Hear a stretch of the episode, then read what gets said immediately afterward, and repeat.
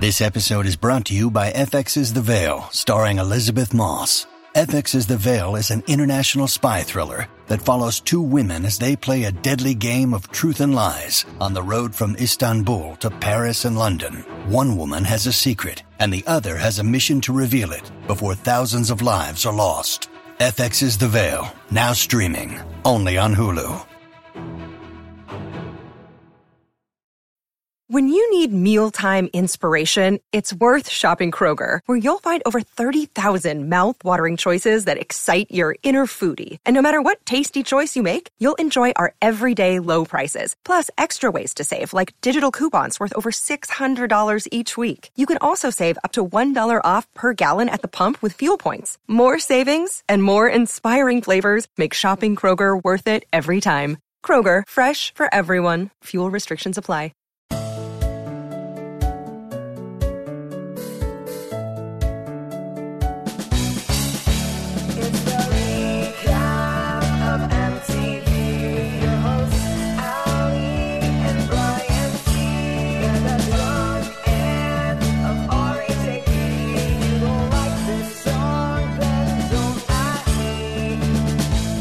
Hello, everyone. Welcome to the Challenge All Stars 3 Wrap Up Podcast for the premiere. I am Brian Cohen. Here with me is the great Ali Lasher. Ali, how are you?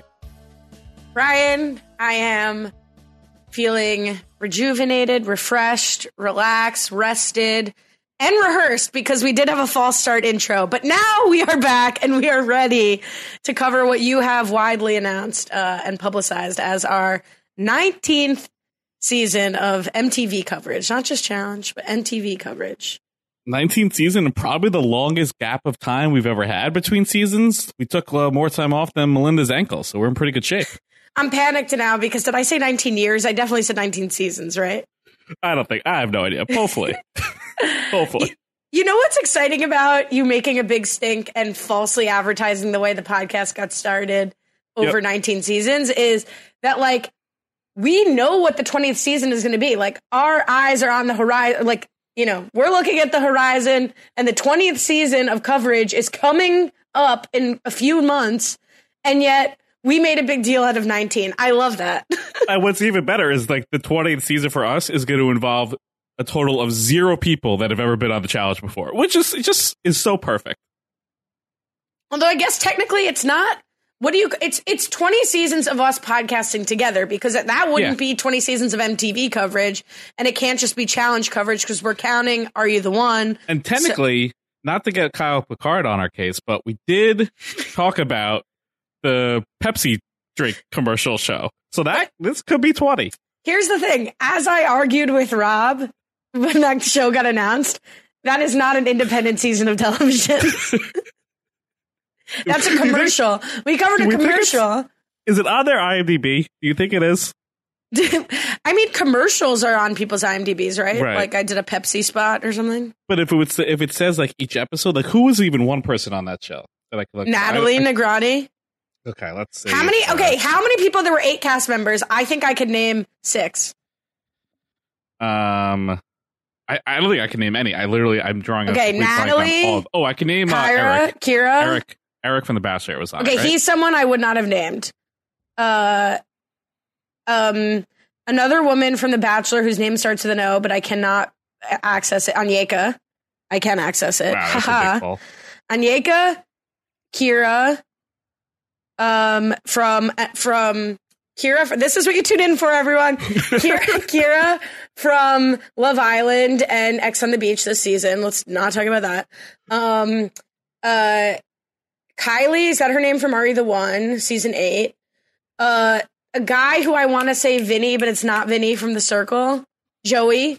Oh, Joey. Oh my God, Joey, look at you. Joey, that's four. Natalie, I already said from Big Brother, that's 5 Mhm. I said I could name six. Shit. Um, well, get back to me later. I don't want to waste too much time with I, this. I'm looking up the full cast. I have the full cast. Let's see. Did you say Lauren? Lauren Speed? Wait, no, she No, was the she's the host. host. Okay, don't It tell me any host. more cast members. Give me a hint. Give me like a show that somebody was from. Oh, um, I No, think, no, no. I'm gonna remember. Oh, Well, one person, one person's from No, the I got it. I got it. Harry Jowsey. Harry Yeah. Jowsey. Six. And then did you say from being a Mitchell? scumbag. No, but you know what? I'm done. I got So- six. So here's They something said it very couldn't funny. be done. No one said it. I said it couldn't be done, and I did it. If you type uh, Natalie into IMDb, the headline on her bio is self, comma, match me if you can, 2021. Well, because that was her most recent credit, maybe. I- guess so, but that is that always like the per- person's most recent credit is like the headline. I wish we could edit this and put it Like, at the it end of the she show. it says she is known for match me if you can, real world and entertainment tonight. Not I even didn't know Kyle Picard worked for IMDb. It's just incredible. I am. We're not talking enough about how I just named six of the eight cast members from a Pepsi commercial. You're, I can't even remember when freaking Kyle is on a season, but I can name six people from a Pepsi commercial. Your memory might not good for puzzles, but it is good for remembering people on random Pepsi commercials back in the day. While I appreciate the segue, Brian, I'm actually incredible at memory puzzles. Right. Just for comparison, Harry Jowsey, Harry Jowsey, however you say his name, um, his first thing is Jamie Lynn Spears and Chantel Jeffries Follow Me from 2020. So Follow me. everyone's first thing. What is what does that even mean? no idea. But that was the first thing on his thing. All right, you know what? You, come, come because you think we're going to talk about the challenge all stars. Leave because we don't. Well, look, there's a good stay. chance someone in this show will be on Match 'Em If You Can season two. So we're just, you know, this is all the feeder system for that. All right, everyone, if you're just joining us, um, we've been allowed to do 19 seasons of this shit. Well, not yet. We haven't completed 19. the no parents, no rules, baby. Rob like tuning in to be like, let me just check on my podcast, like Yeah, let's first see how these episode. Guys are doing. Yeah. Not well. I'll tell you that for free. Not well. But All Stars, here we are. We're back. We're back. I'm very excited. Brian, is it because you are excited? Like you've been, I can say normally, like we take a break in a season, and I haven't seen you or talked to you since the season. But like I, I've, I've seen you uh, quite a few times, and I can tell you're pumped about this. Yeah, All Star season two just was such a pleasant viewing experience from start to finish. It was incredible. Um, I love this cast as we went through with the must lose draft. A lot of good people here. Um, the format got me even more hyped. Great, great format.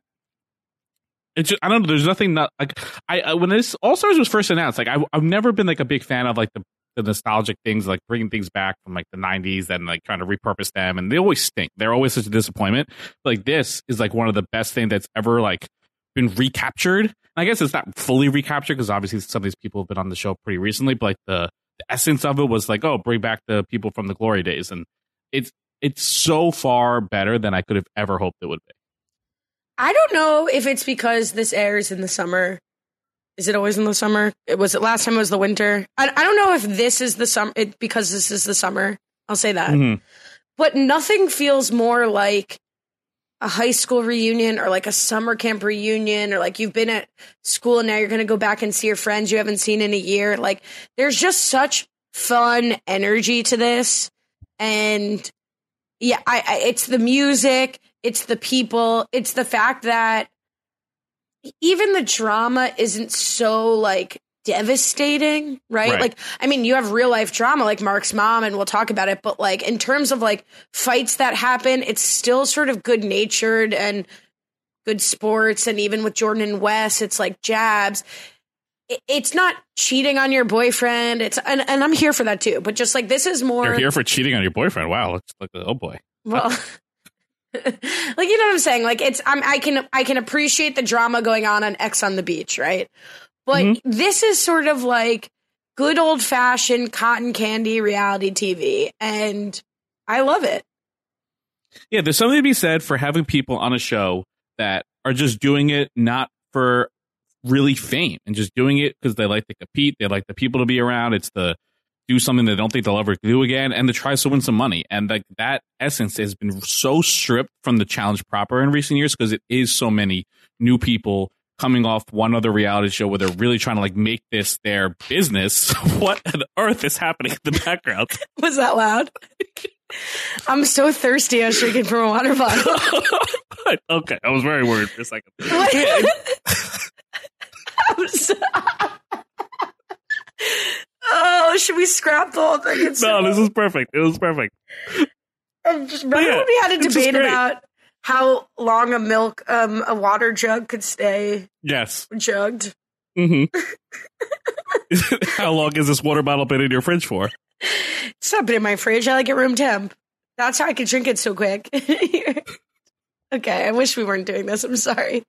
All right, what did you think of the scripted intros? I know I just cut you off. And yours. Yeah, no, no. I, um, the intros are even the intros. Like this was like not like you know the dual like tribal dancing that like that throwback, but it was different than even how the challenge proper does it, and it was done in a very lighthearted way, but also kind of setting the stage, like how they picked the groups. Like I like that the past winners all got to come in together.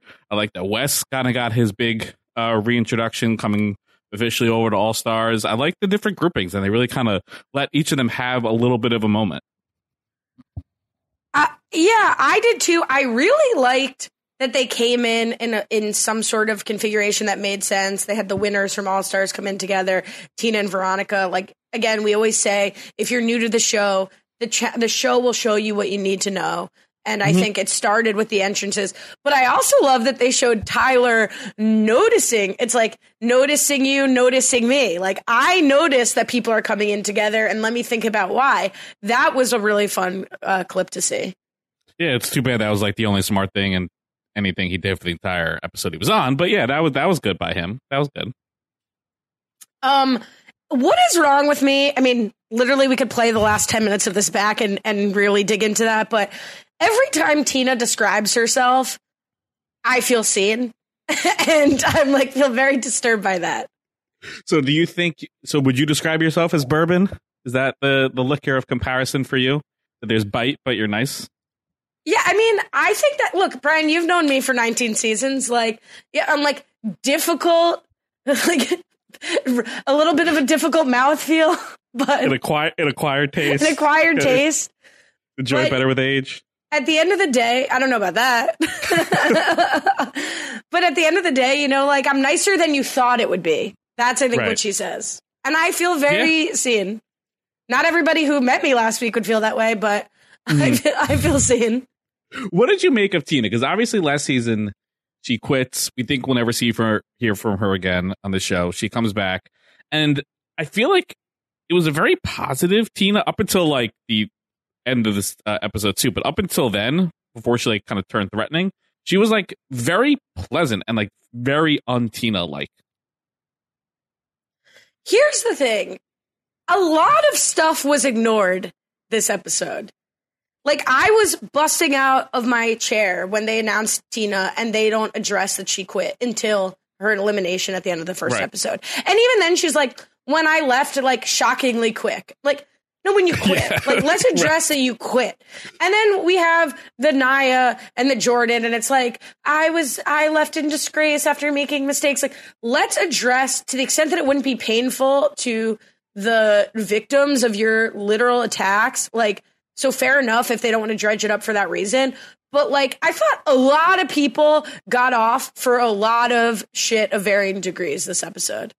So I was actually even surprised they addressed the Jordan and I stuff like at all. I thought they would have just been like, they're back and here's like a, a package of what they've done. But I was surprised they even had them address or uh, apologize or like give like a, a PR statement of like, you know, I've come a long way. I'm a better person. Here I am. Like I was even surprised they gave that. So if they really were going to dive in further, I would have been super surprised. Um, that's definitely not something they usually do on the show, like the proper, maybe like an after show type thing but to even have them acknowledge it and like put it out there for I'm sure a lot of people who watch these shows don't really know a lot of the stuff that that may have happened. If you just watch the show, you don't really know, uh, or even maybe forgot Nia's past. So it, it, to even acknowledge it at the jump, I was a little surprised by.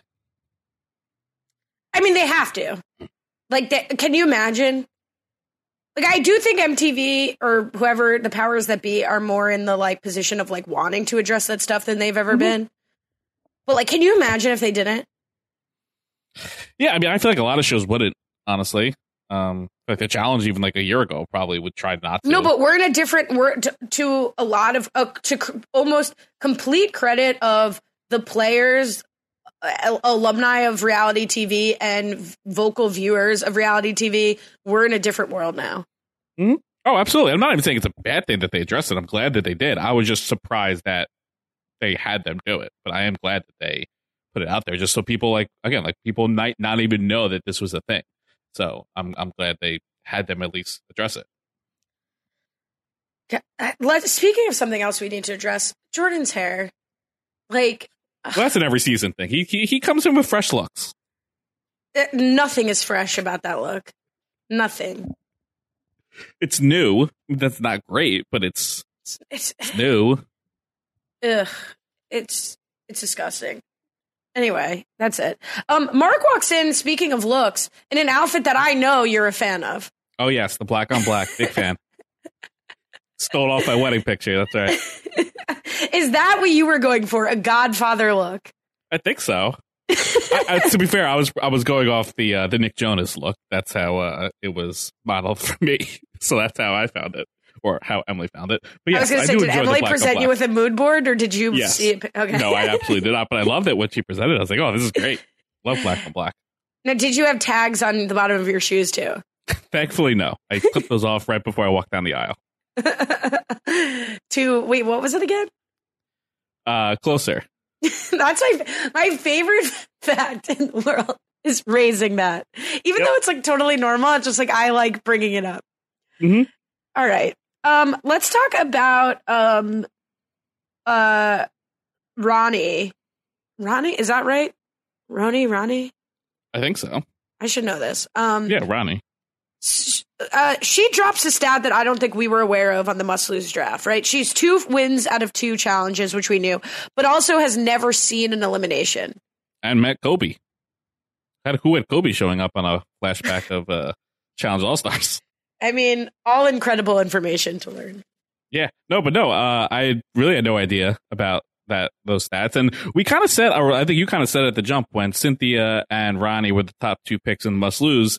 Like, I get Cynthia, but Ronnie kind of seems like she can make a mark here. She seems pretty strong and athletic, um, and that kind of played through for these first couple episodes. She seems uh, much stronger than you know a more unknown person coming in would think, and I think she, you know, from the even from the intro package made it made it look that way. Well, that was really explained um, with the expression of takes one to know one. And when Cynthia said you cut her open and wine comes out, I was like, Yep. ah, that's what I was picking up on. My sister, um, of course. Uh, but Sylvia, speaking of the must lose draft, you know, I felt validated, not because, I mean, Sylvia kicked ass, right? So I'm sure Matt feels good about that and he should, Yep. and Sylvia should feel good about it. But what she says, she backs me up in her own intro by being like, people remember me as an underdog. And I was like, all right, I'm not deranged. I'm Right. wrong, but I'm not in- insane. Yep, and Kailah coming in with how I felt she was like, yeah, I'm going to bring the drama, I, I, I, which is you know speak for people hate me, so I get in fights. So she brings the drama. Well, let's talk about Kailah's voice for a second. Did you notice this? I feel like Kailah's voice is like five octaves higher than it ever was before. Well, she, I think she hangs around with Sheena a lot, right? And Sheena gets the high octave, so kind of falls in line. I wasn't sure if it was the British thing, if she's like picking up a little bit of softness from her husband, Sam Bird. Uh, Nick wrote in and asked us, uh, does anyone, where is it? It's like that I have the same voice as Kayla. I mean, You? not any, not anymore. Is anyone else, else going to address that Ali and Kailah have the same voice? If we ever did, we certainly don't anymore because I don't think I could even reach the octave that she's speaking at in her normal speaking voice now. yeah, I, I haven't picked up on that at all. um so sorry i was going to be like speaking of not picked up on this i think my audio is not recording but it is we're back Okay, um, one thing that was interesting because you know cyrus is the only one who really gives us an update right? Even nia and jordan are kind of cagey about their relationship. Cyrus Mhm. just got engaged. I think derek later says also he's planning a wedding. But these entr- entrances i feel like used to be like since you last saw me like kailah i've been in the uk married to my husband who i met on ex on the beach the challenge wherever they met. Like we didn't really get flashbacks to people's lives. We more got a very athletic focused, comp focused, challenge that focused intro for almost everyone. Yeah, um, and I mean for Cyrus, like I'm glad he's back. Um, and I think that the his you know his welcome made sense, but like him welcoming him his first scene on the on the show being like, "I'm back, everyone." Like I feel like that should be more dedicated for someone who a wasn't just on it like pretty recently, and b is more of a bigger star. Like, is anyone screaming, "Oh, Cyrus is back"? Great. He's like, "Yeah, he's back. Congrats." You know what's interesting about Cyrus, and this is sort of jumping to uh, the first elimination that it's Cyrus against Tyler, is like I was thinking like if Tyler loses, which he did, I think it's sort of curtains for Tyler. I'd always be happy to see him back, but two very disappointing, relatively early eliminations with no real like change in strategy. Like when he came in and said like I'm gonna lay low and just be well liked. It's like, all right, so Tyler's gonna do nothing different than he did last Right, season. exactly. I Yeah. think it's curtains for him. Cyrus is just it's like he's one of the faces of the poster this season. The He's face. got sixty percent of it. what are we talking about? There's like six people on it. Well, he's like he, he covers the most of the picture. We might be looking at different pictures. Anyway, uh, you're the math guy. I'll trust you on it.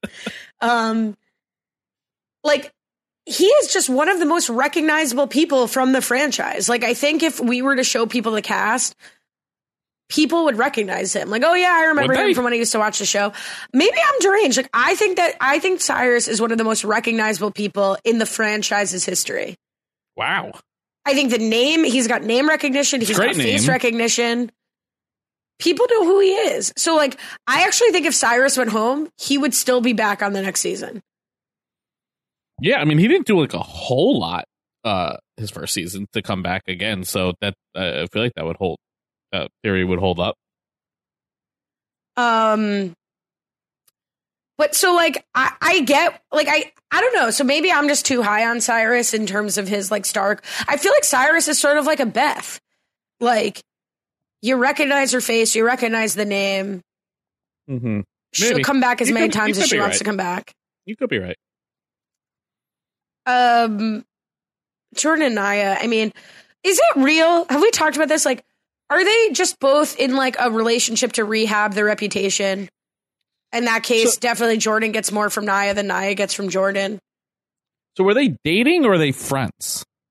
'Cause I thought they were friends, but then there was a picture of him like kissing her on the cheek, and I was like, wait, are they actually dating? Oh, I always thought they were sort of together. Like that we knew that. Okay. I wasn't sure. I thought they were just like re uh, built like a friendship. I didn't know like they were couple dating. I mean, they're uh, they're definitely not like we're this is my boyfriend Jordan, Mm-hmm. but I think we're supposed to understand their relationship as being romantic, but now I sound like an 80-year-old woman. No, again, you probably are right. Uh, like they, they they didn't like say that they're dating. Like he he was just like, I'm so glad like we found the way back in each other's lives. I guess that's kind of implying you're dating. Um, but I don't know. It was like they kind of like got to know each other, but they didn't like show very lovey in the house. Um, Well, he was like, let's buy this place, our vacation home. And Nia was like, you're going to get down on one knee, which I don't like Nia, but that was a hilarious joke. right. For people who don't know, Jordan proposed. Oh, that was another big thing. Jor- last time we saw Jordan, he proposed to Tori on the show. And Yeah. That engagement's been called off. And Tori had to talk about it up and down. Uh, not really, but she, you know, she had to talk about Yeah, it. not really How is all, that yeah. not even? Well, she like addressed it. Like she didn't mention Jordan by name, but I think she was like, last time I was here, I was engaged. Like Yeah. blah blah blah. Like, how is that not even coming up? It, it probably should have. Of like, oh yeah, last time you saw me, I was like, even if like I don't know, last time you saw me, I was down on one knee, and now that obviously did not go right. Just like something to acknowledge it. Yeah, probably should have.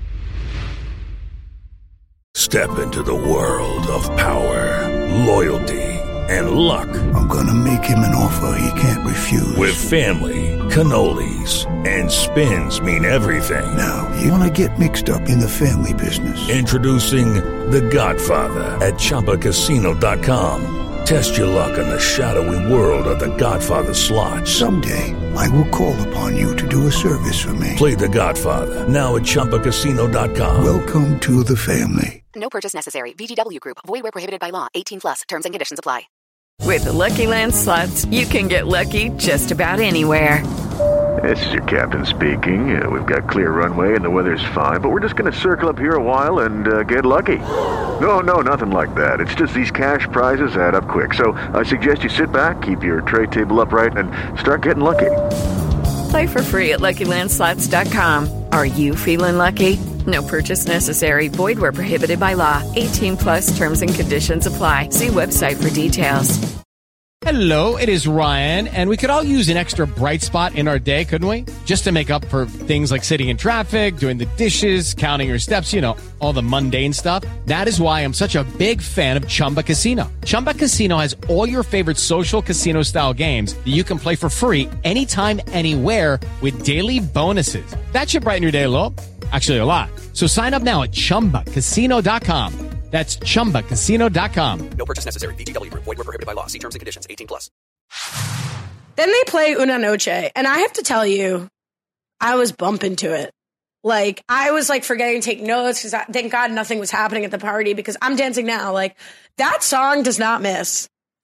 They should create a, a channel where they play music so you could really enjoy all the music that they play on these shows. And then maybe they could have other shows on that channel to bring people to it. But like they should really focus on the music. I don't know what they could call it, but like there's a lot of good music from these shows and they could put it on that channel. Spotify playlist. Right. Um, yeah, well, I'm gonna yeah, be calling they're it- great. I mean, I, I, what I, I, I made a joke about this on Twitter. I watched that like small 10 second clip of after last All Stars leading into this one of like the throwback or like not not throwback the, the remix of um now I blanking on the song the, the where TJ was like you think I you know what is coming they have no idea what's coming next.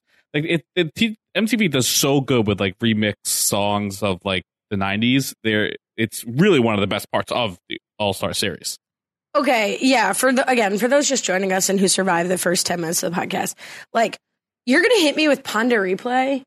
You're gonna hit me with every high school soccer player's favorite ninety percent pleasure, fifty percent pain, hundred percent reason to remember the name. Like, just like hit after hit after hit after hit. that sounded hit. like Kayla And then they're giving us freaking come on, come on, come on, come on, come on, come on, during the actual show. right Get out of here. This is chef's kiss. L- Like, do not change a thing. The music is 90% the reason to watch the show.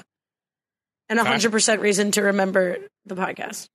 fact Fact. Get out of here. Fact. He said that in a text to Jordan Kalish today. I said, get out of here. is, it, is that is that is that out? Is that not cool to say fact anymore, or should I say bet? Isn't is bet the thing?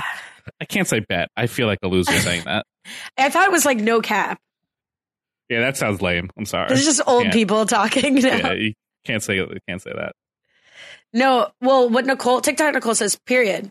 Period. Yes, I like period. That's cool. I like that one. You're about to ruin it. we well- both just ruined it. um, all right, you mentioned Wes coming back. Let's talk about Wes on the treadmill here. I think like we're supposed to see a juxta- juxtaposition of everyone having fun, waking up like, oh my god, we're in bunk beds, and then like Wes is the lone pasty man working out, haunted by the ghosts of people who aren't even on the show. I, I don't understand why they're showing CT and bananas here. yeah, that was a throwback. That was like the spoiler for last week's, not this week's, last week's uh, Survivor episode with like the random loved ones just starting to play. All of a sudden, I hear CT's voice. I'm like, did we miss him for the must lose draft? Is he on this season? What's going on? yeah, it came out of nowhere. So I want to ask you about Wes. Uh, you know, it's not really on brand for you to be tweeting like you were tweeting, like, I'm so happy to have Wes back, but whatever, we'll all let that go. Here's I feel my like it is on brand. You said that during the must lose. Also, I like Wes. I feel like Go what have I been? back to the tape. It's uh, it's just not the brand. Because I'm too People- pro banana, Wait, so people lose the- track of my pro Westness. I was amongst the audience, okay, this week at, at the Mhm. Know It Alls live event. I was with the people. I'm like Akiva. I am to this podcast as Akiva is to Renap. I have my ear to the ground of the listeners. You're too tall to have your ear to the ground. And people were like, I'm so excited. You're so excited for Wes. I love Wes. Then they look at you and sneer and be like, uh, bananas. And I was like, exactly. Perception is reality, Brian. That yes, that definitely is a real thing that happened. Definitely one person said that to me, 100%. Oh my God. We had a listener, I think Elizabeth came up while I was with Akiva and was like talking about the challenge. And then I was like, oh, you know, Akiva. And he, she was like, well, I don't listen to Renap, but I do know who you are. And I was like, this is the sweetest moment in my entire life. But yes, Wes, what is your question about Wes? So here's my question Is this a man who is here to win? Or is this a man who came here intentionally, ready to go out early, knowing that he has a target or with a plan to get back to his business and is just orchestrating drama and giving high production value? So I could see how it would come off like that for Wes, but like I do think this is Wes. Like this, as he said, like he does the same thing every season. If there were a batch of rookies he could pick up that had never been on the show before, despite all everyone on the show being on the show before, he would try to find them. He would try to find the producers to pull into his alliance because he just does the same thing every single season. And this is a similar type thing. He's always loud at to the in the camera's face and making a scene and doing things for the show. So this is not too different than what he would be doing in any other season.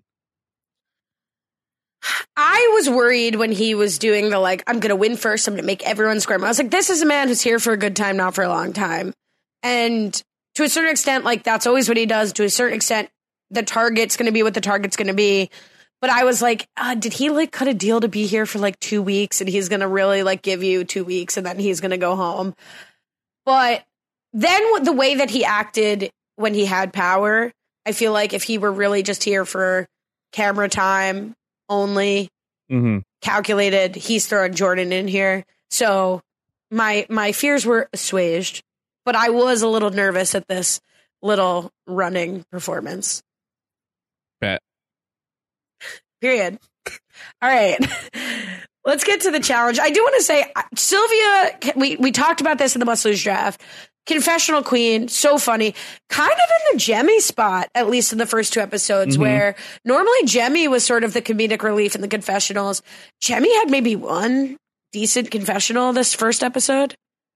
Yeah, she had one, or even just one line like during the challenge about like yeah, like her memory that was pretty funny.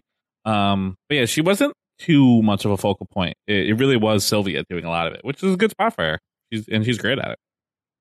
Uh, I did think of you when so TJ announced at least we're getting this set up early on. That's going to be one man, one woman winning their share of five hundred thousand dollars. You know, famously, not half, not two hundred fifty thousand each. Their share. We, we've we've seen twists before in terms of the money breakdown, but probably half and half. They did. Nia's head did drop when they said everyone has made it to a final. Right. Well, I guess he kind of he kind of updated. He's like qualified, so maybe she like technically qualified. She because he didn't say ran a final. He said qualified, so maybe she did technically qualify for the final. Um. So, what would you think of the first uh, challenge? Yeah, so it was uh, tunnel vision done in two heats, uh, man heat, woman wheat, woman heat. You have to look through. I think there were a couple holes in a wall to you had to look through to see a puzzle on the other side of it and uh, complete it. It was fine. I kind of wish you had to run further. I wish it was a little bit more of like an endurance thing. I mean, it seemed like you know run like hundred feet back and forth, so it didn't seem like endurance was too much of a factor. Um, so I, I do wish it was a little more uh, like that. But for a first challenge, it was good to get everyone's kind of feet wet and start making confessionals. Yeah, I really liked it. I thought it could have gotten more physical at the at the little tunnel than it did. There was an opportunity for physicality. I think endurance maybe mattered more, or I thought endurance mattered more than than you thought it did. But you know, not you maybe not in a discernible way. I, I do take issue with people calling this a puzzle. Like to, this isn't a puzzle. This is memory. But whatever. Um, but I liked it. I also liked that it was like clear to see like boom, boom, boom, who finished first, second, third, fourth, as opposed to the challenge we'll see in the next episode, which is two heats, times, take our word for it. You know, Mhm. this was like boom, payoff we can see from first to twelfth who came in what order, which is always fun in, in the first challenge. Yeah, and memory stuff, even maybe not more so than puzzles, but as much as puzzles, you're being part of a final. Like there was at least one checkpoint that was specifically for memory, if not two, uh, in last year's final. So this is like you know not like a mini final, but it is like a mini checkpoint of a final, so you can get the kind of sense of who uh, might be surprisingly good or surprisingly bad at something like this. So speaking of good and bad, uh, no surprise at the top finishers. I feel like this is Wes. this is not something where it's like, oh, it favors Wes, but it's no surprise this is really hitting a lot of Wes's strengths. He's very good at these sort of memory color things. Uh, Yep. I mean, he's good at most things. Um, Wes, yes, and MJ in the top three, bottom three, Mark, Tyler, with Cyrus being the biggest loser for the men. Yeah, nothing too surprising. It didn't seem like anyone was like so preposterously bad either. Um, it didn't seem like there was such a huge time gap uh in, in the challenge. So not a lot. I mean, I guess anytime Jordan's not like in the top, I'm kind of surprised, honestly. Um, but yeah, nothing really too shocking of uh the winners and the losers. Um, and then what about the women's side? Yeah, I mean, for the women, I mean, I would just have to take their word for it. But apparently, Sylvia's time was half the time that uh that Wes's was, so she absolutely smashed it. Uh, kudos to her. I mean, she really shoved it in my face like multiple times. Like every every every everything she did, she crushed. Um, so Hey, hey, yeah, hey, make- hey, hey. Our face. right, both of us. But yeah, I mean, she she did uh fantastic. Uh, really, really great to see for her and Kellyanne looking like a another strong strong player here, doing with the with the memory stuff. Now, who was it? It was Kendall, Tina at the bottom with uh, Cynthia. Yeah, um, definitely surprised to see Kendall at the bottom. Again, this was a real day for Matt, a real coup. Veronica also in the top three, who I Mhm. was a little bit low on. Um, what do you think? So this is a big twist in the format that the top three are going to form the authority, which actually I have to say I like. We've had a lot of questionable names. Mhm. I like the authority. Yeah, it's. I mean, it's better than the tribunal. I can't hear that word anymore. um, but- and it's like it kind of sounds like a wrestling group. So uh, uh, I'm for it.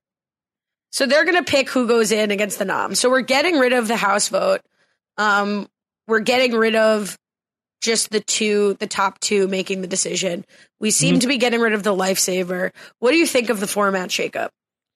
I like it because it's it's not like it's getting rid of the House vote, but it's still enough of a House vote. Like, I mean, there's only 24 people to start, so you're already starting with like you know a sixth of the House doing the House vote. Um, so it's it's still a good grouping to like make the vote uh to go in. And obviously, we're we've always been a big time in favor of if you lose, you're automatically in. That's just makes the eliminate the dailies at least have some stakes no matter what. So always pro that. Um, I, I I mean I guess the other option is like you know the winners get to pick the people that come in, but then that kind of gets into like the a lot of the same people in it a lot. So I do like it does add incentive to try to finish second or third uh, to try to get in that top grouping. So I, I'm pro pretty much everything surrounding this this uh, setup. I love it. I think they broke the lifesaver last season. I love this format. I think this is going to be the best part because we had issues with the All Stars and their house votes, and we're already seeing some of it, right? We're seeing the top six be like, oh, we're going to pick the second to last person. Like, I I think that's not going to last as long when it's six people as it would the house vote, um, because maybe you get the right mix of people and you only need four votes to be the majority in a group of six so you're much more willing to break stride there. So i think this is going to be great. I'm really looking forward to seeing these these meetings of the authority. I think it's already been quite interesting um even though it's been sort of a non-interesting result in the first Yeah. episode. Uh so i'm here for it. I also uh the one thing i'll say is we say this all the time would have loved them to know this was going to be the case before the challenge. I mean, I don't believe yes when yes is like, oh, I'm happy to be in second place because I didn't want the power. I really think yes always wants to win. And that's what's great about yes. I mm. just wish people who maybe didn't want to be in first place because it doesn't behoove them to finish first know that actually top three were going to get power. Yeah, I, I guess so. Normally, I it's not that big of a thing that I would take such a like if they didn't say like if you lose you automatically go in, I would take more offense to that. Here, it's just like yeah, you're also in power. Um, so I'm okay. Like that of all the things like the the format stuff that they hide from the people, I'm glad th- this is look very low on my angry list. I I. I mean, this is, this is also jumping ahead, but format style with the. Do you want to talk about the stars thing now? Because that's the other big uh, Yeah. format twist that we still don't know about, and I feel like we, the fact that we don't know it through two episodes makes me think we're not going to know it until the final. But I don't know. What do you What do you think about the stars? the stars is hard. So for anyone who's not watching, right? Like if you everyone's got what starts with one star And if you eliminate someone, you get their stars. So right now, at the end of two episodes, Tina's got three stars. So if someone takes Tina out next week, they get her three stars for a total of four. Um, and all we know is it's going to be some sort of advantage, power, whatever. I hate it. I hate not knowing. I mean, it's like I'm taking issue with, as you correctly said, the most minor infraction of not knowing the rules. I mean, what I like about it, if we knew what the stars meant, is like it's almost like the skulls and the limited number of skulls. It's like mm-hmm. winning eliminations puts a bounty on your head. But if you go up against that person, then there's a bounty on your head. And it's like, do you, what's the sweet spot between, do you want the most of whatever the advantage is? Or do, and, and with that comes the biggest target. Um, I think it maybe pre- like in that way could work to prevent someone like Tina from going in every single week. If they were going to keep putting the same people in, it's like, well, I don't want their power to grow too strong. So I don't want them to be in every week. Like, I think that's interesting, but we have to know what we're working against. I don't understand why we can't know what the stars mean. Yeah, it kind of feels a lot like how with Survivor when they brought in the fire tokens, where all of a sudden everyone thought, oh, at the end it's just all going to turn into idols, and then it just messes with the gameplay and doesn't let them make proper decisions. Like if this, if each star represented, like you know, they used to do a lot of things pretty similar to this, where it was like your bank account, where you win, you get I don't know five thousand or ten thousand added to your bank account, and it builds through the season, and you can try to steal that from someone. If like that was what each star represented, great, that's fine. Let them at least know that uh, going in, but if all of a sudden at the final someone has like seven stars or six stars and they i don't know get to like pick their uh, partner for every step in the final or something like that then it's like I, I want them to like know what they're dealing with and know should they be targeting tina because she has a lot of stars or is it not that big a deal or would it matter more if someone else had the stars i just let them have the information to make decisions so we can criticize them when they make bad decisions but we can't criticize them for making bad decisions if no one knows what the decisions to make are Exactly. Exactly. Is it something that you'd worth risking your game to go into an elimination for or not? Um, we're on the same page about the stars. Cute, cute aesthetically though. Yeah, I mean, look again. At least it's not a skull. It still starts with an S, so we don't we don't have to deal with that. But uh stars are interesting. I love that they're like, you may notice you have a star on your shirt. And they were like, oh, we do. Who even knew? I thought that was just part of the season logo. Uh, yeah, I mean, they played me. Um, speaking of aesthetic decisions, uh, well, actually, before we get to the jungle theme party and all the turning looks, one thing that like I clocked that I'm sure a lot of fans of the show clocked is like Mark says, if you know, it'll be interesting to see if the authority wants to take a dirty shot and go for Jordan, but thinks that um yes, we'll want to really play fair. So he has a great read there. But then he says that playing fair and, uh, sorry, going for Jordan would be an old school Wes decision. Right? That's what he says. And I was jumping out of my chair. I'm like, has, how long has it been since Mark's seen the show? An old school Wes decision would be exactly what he did, which is don't rock the boat. Don't go too soon. Keep Jordan in the house. Make the political decision. Gather your ducks in a row and wait. And that's uh, that is the old school Wes decision. What school? What what episodes has, has Mark been watching?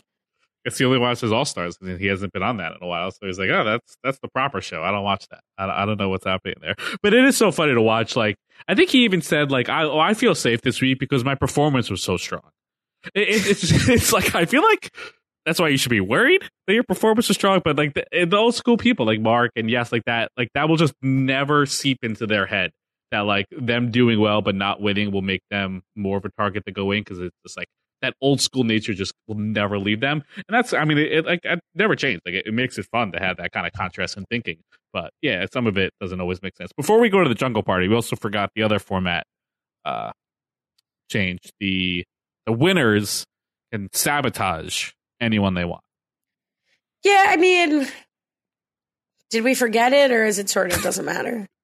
It probably doesn't matter. I think they think it's cooler uh, than it is. I think the I I think what they're going for, and I think what will eventually play out is the sabotaging won't necessarily impact the daily that much, but it will impact relationships, which I'm all that- that's a big positive in in my mind.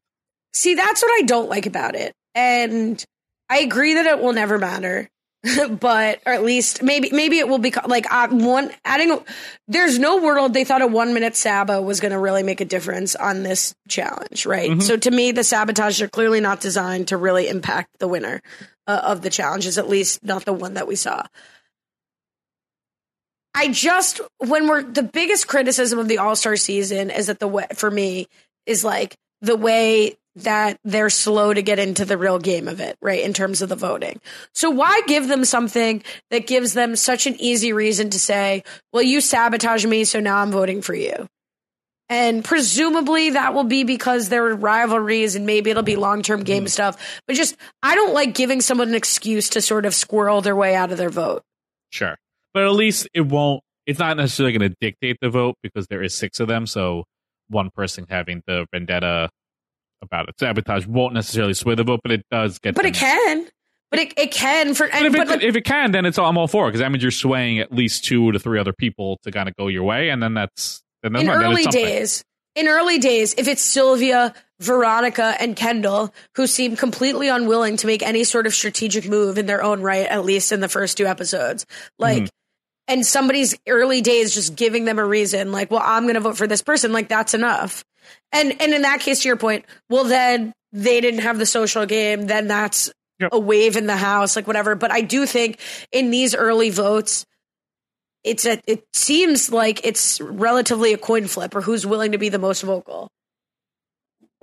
That- And that's just like like that's my one criticism of Sylvia the whole episode. Like, own your power, girl. When the Yeah. Sabo gets played, she's like, "Can Wes go first? It's like it took me three times of her trying to shirk her responsibilities as a powerful player Mhm. for me to write down in my notes a complaint about it. I, I- the first time, okay. The second time, it's like Yes wants to come in and set the stage and be like, "Let's just admit that this sucks." Like that. This is a freaking TV show. I want you to be Wes and come in and be like, "I love this power," you know. Mhm. Yeah, for as good as Sylvia was uh, in each of the dailies, she was she was that bad dealing with power and opportunity and, and everything with bad, which is kind of like the opposite of what I thought Sylvia would be like in my head. I'm like, oh, she's gonna be like the upside here is like a social player that could surprise in the daily, not uh, a challenge beast that's gonna be like uh, an atrocious social player and not wanting to like make any type of decisions. So, full surprises that Sylvia.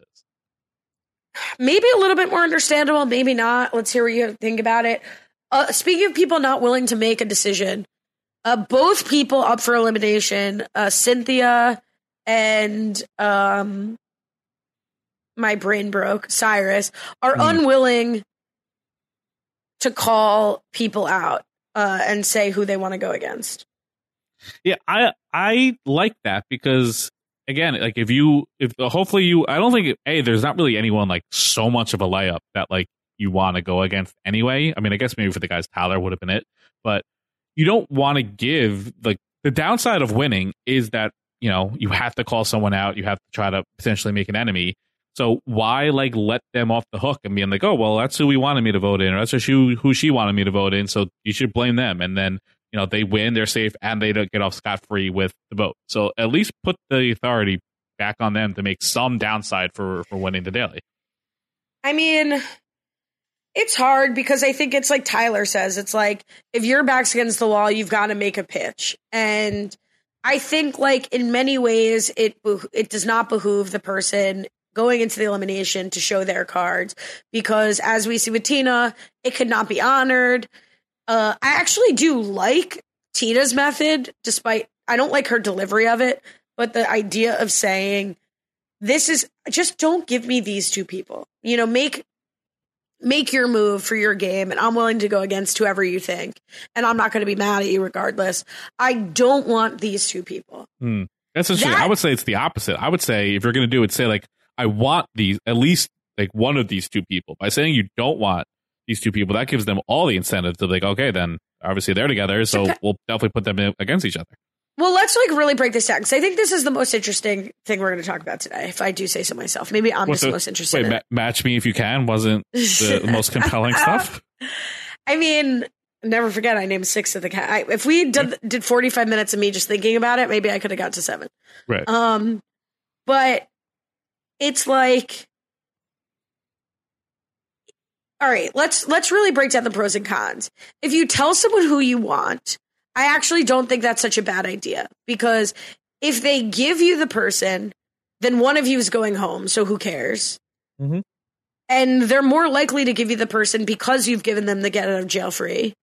So who cares? And if they don't give you who you want, can they that person really be that mad that you're like, look, my back was against the wall. I thought it'd be a fair fight. I respect you. You know, like, are they really gonna come for you for that reason? You've already have your neck on the chopping block because you've already been the elimination once. So I don't think you have much to lose by trying to control your own fate and say, if twist my arm, I want Jemmye. I think we're an equal size or whatever. Are you going to really like? Is somebody going to target you who you weren't working with before, who wouldn't have targeted you anyway? Yeah, it's tough. I think you. It also. I mean, this is kind of a cop out, but I do think it really depends on like who is who's the person asking, like who's going in that's asking, and who are you asking to. Like, I think if you're someone like who has built up a lot of social capital, like someone like uh, I mean, it didn't seem like it played out, but someone like Mark, I think he's someone who'd be like, yeah, I would like to go against this person. Can you make that happen? I think it's more likely for it to happen like that. But if you're someone like Tina, who has rubbed people the wrong way, who's coming off quitting, who people are waiting for the drop of the hat for you to kind of turn on them, for her to be like, I, if you give me these people, like I will make your life hell. I will come back and get you, or whatever she said. Like that's going to turn people off. So you like you have to know who you are and who you're pitching to, and there's like a way to balance it. But I think all things equal, I would like power rank them. Like say nothing, say who you want, and then last would be say who you don't want. Yeah, I mean, yeah, of course it matters who's asking you and who's like you're talking to. I just like if you're talking to the right person, giving one person or two people who you don't want it gives them more room to play. Like I, I you know, I think regardless, the way Tina said it was the biggest problem. Not that she said who she didn't want, but how she said it and the Yeah, threat absolutely. that she made. Yep. Um, I think I'm inclined to say if your back's against the wall, Cynthia and Tyler, and may, or not Tyler Cyrus, maybe to your point, it doesn't matter because everybody in the house, as uh, who said it, Laterrian is a horse. So like maybe it really doesn't matter who you go against, so it's not worth the risk anyway. But I think your back's against the rope, and if you feel more confident going against somebody, that you should call that person out because that's your best case scenario that you get who you want, and at least you went home against your best chance. Do we like? I feel like they haven't done this in a while. Do we like that they're making the decision before going to the elimination? I know I've, I've said like I kind of want them to do it, so it kind of opens up everyone like partying and stuff. But it seems like they just jumped to the elimination right after. So like it takes away of like the idea of let's kind of see what it looks like, and then make our vote based off that. I'm glad that's gone. Yeah. Yeah, I, yeah, no, no, because I'm not because I, I always wish I, I never liked when they had like the whole cast sitting on edge because yeah, if like it took away from some of the levity, but if they just go straight from telling you who's in to the elimination, that doesn't really matter anyway.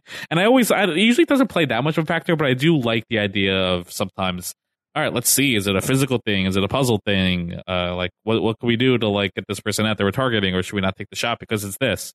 Uh, I, I always that extra layer is kind of fun sometimes, but I guess it's I'm fine with cutting that out. I mean, I think it played a major role when people were having to throw themselves in when that was part Sure. of the game. But I, I like again in terms of going back to old school, like I like the idea. Like to me, like they joked about, they talked about the puzzle being or not being the great equalizer. The great equalizer is you can't plan for what the elimination is going to be. And I'm not mm-hmm. saying I never like that and I never like that layer, but in All Stars, it's like this is who lost and this is who we're putting up against you. And it could be rock, paper, scissor.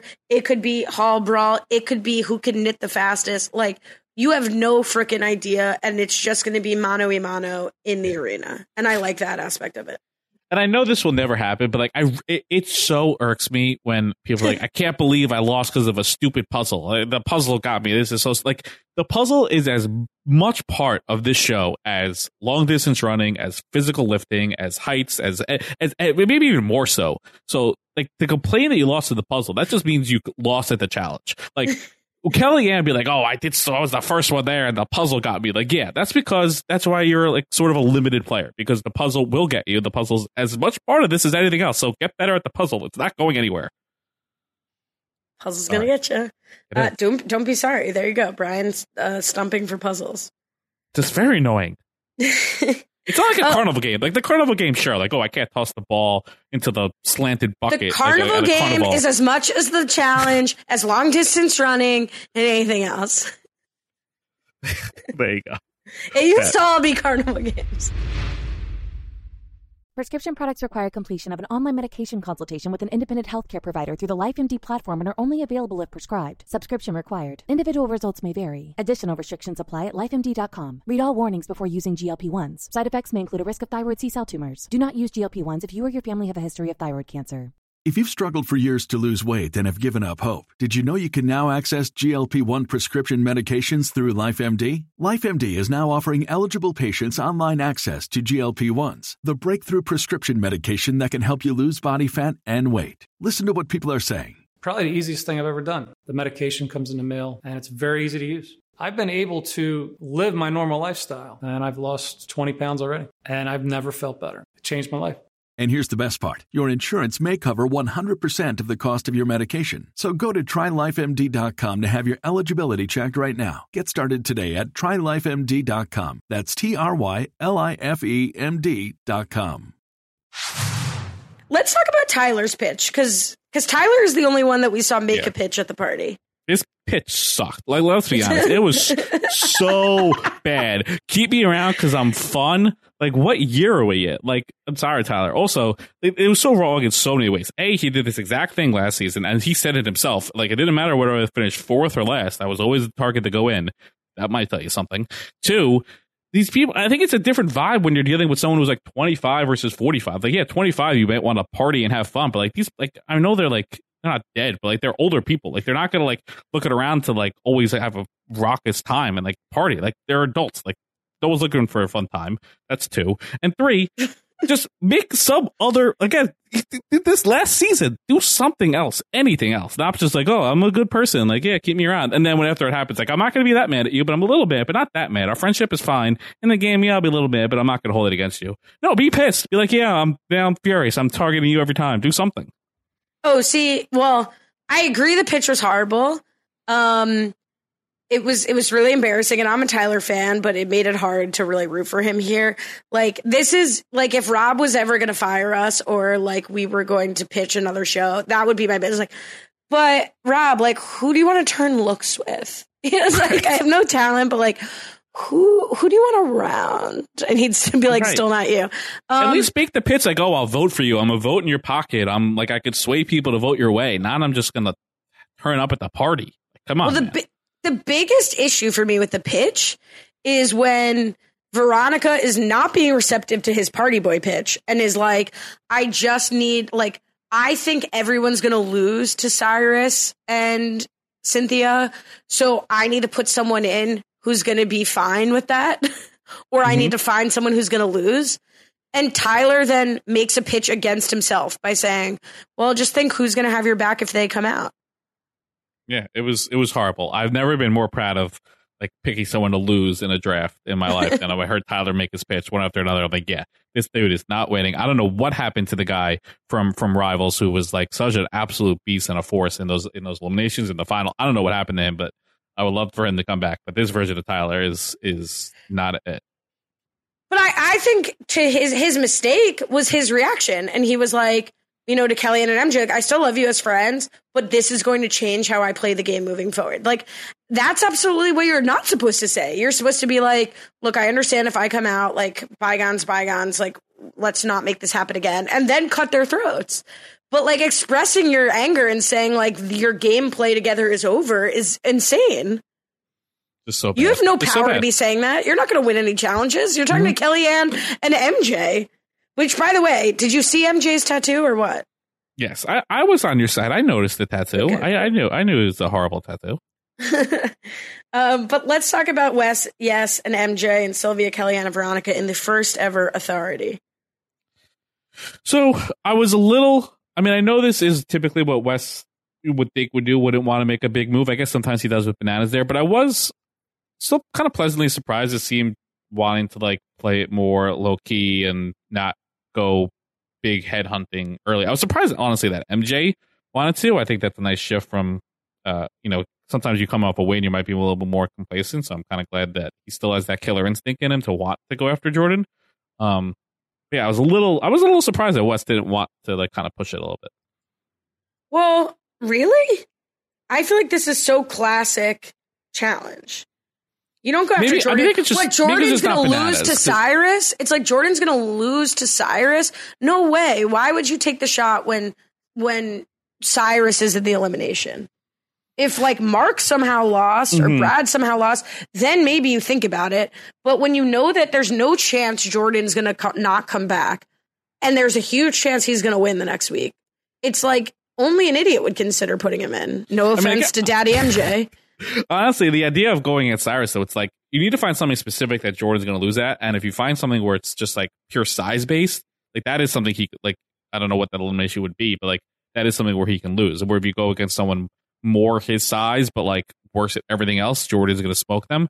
So you need to find someone that's so different from him that maybe you can get lucky and win. Um, Well, which- there to me there are better competitors who are bigger than Cyrus and Jordan, and are better at other things than Cyrus. Yeah. It also is kind of the CT factor where it's like, you know what? We're not going to beat this guy in a final. Let's just throw him in every time. There's also that argument, too. And that's fair. And maybe that's what MJ's in the position to throw that out, right? Because MJ's better position. To MJ, he's solid and locked and loaded with his alliance and his mind, and Jordan's not a part of that. So who cares? And if Wes, if MJ throws him in and Wes is a part of the group that does it, when Jordan's in power, he's not going to be looking at MJ. Yeah. So maybe MJ is perfectly positioned to do that. But, you know, I'm surprised we didn't see a conversation on camera and I don't know if we'll ever see it, of Wes saying to Jordan, and it probably wouldn't matter, like, hey, MJ threw your name out, and I said no. That Yeah. happened. Mm-hmm. It did. Confirmed.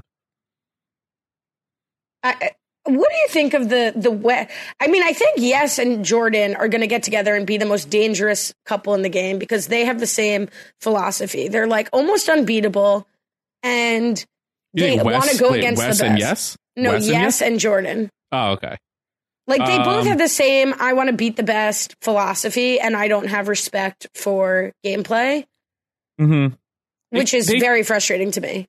They could, but I feel like Jordan's personality is going to see through, and that's just not someone that Wes is going to like want to be with. And I, Mm, yes. I, I think, yeah, Wes, that is not someone that Wes is going to want to uh, side with, and it's going to steer them away. Because yes, in theory, they would uh, work well together, but Jordan's much more abrasive, to put it lightly, than than Yes is. See, nothing bonds people more than a shared enemy. Yes hates Wes. No one has developed a quicker hatred for somebody on the show than Yes. Yeah, real quick. And they both have the I want to beat the mess mentality. I think Yes really only cares about challenge performance. He's going to be in awe of Jordan if he's not already. Mm-hmm. And Jordan's here on a redemption tour. I need to be on my best behavior. I have no friends. Who else has no friends? Yes. Like I, I think they are going to connect and be a very dangerous duo uh, as the game moves forward. Yeah, like if Jordan is on his best behavior, um, then I can see it happening. But uh, it's it's just tough to like keep your his jerk self hidden for so long. So we'll see. Um, so Veronica here really, really, uh, I think fails Tina. Yeah, fails Tina. So she's very much of the line of I am not going to die on this uh sword, fall on the sword for her. Uh, I almost combined two things, but I cut myself off. I will not fall on the sword to protect her when it seems like the ball is going downhill. But I feel like she kind of gave up super quick. Like it was not that like so strong of like, oh, let's just we're definitely voting in the you know the second worst performers on each side. It was like kind of hinted at that, and then Veronica was like, yeah, like that's good. I'm good with that. Let's let's go with that. And she didn't like push at all to like steer it anywhere else. If I'm watching this and I'm Tina, I'm irate. And and I, was this worth it for Veronica? Like I really don't see why she didn't say we can't put in Tina. I'm stunned that it like it. I guess it was worth it because it didn't really matter. Like Tina was fine. Like she and then she was like willing to throw her own game away the following week to protect uh, Veronica. So I, I couldn't believe how how Veronica got off so scot free here. I mean, I think Tina says, at least to camera, you know, when I have to get, vote out Veronica or when I have to stick my neck out for Veronica, I won't or whatever. And then she threw this first shot. She's giving me permission. She's opening the door in a low stakes situation where I'm going to beat Cynthia. So now she's screwed.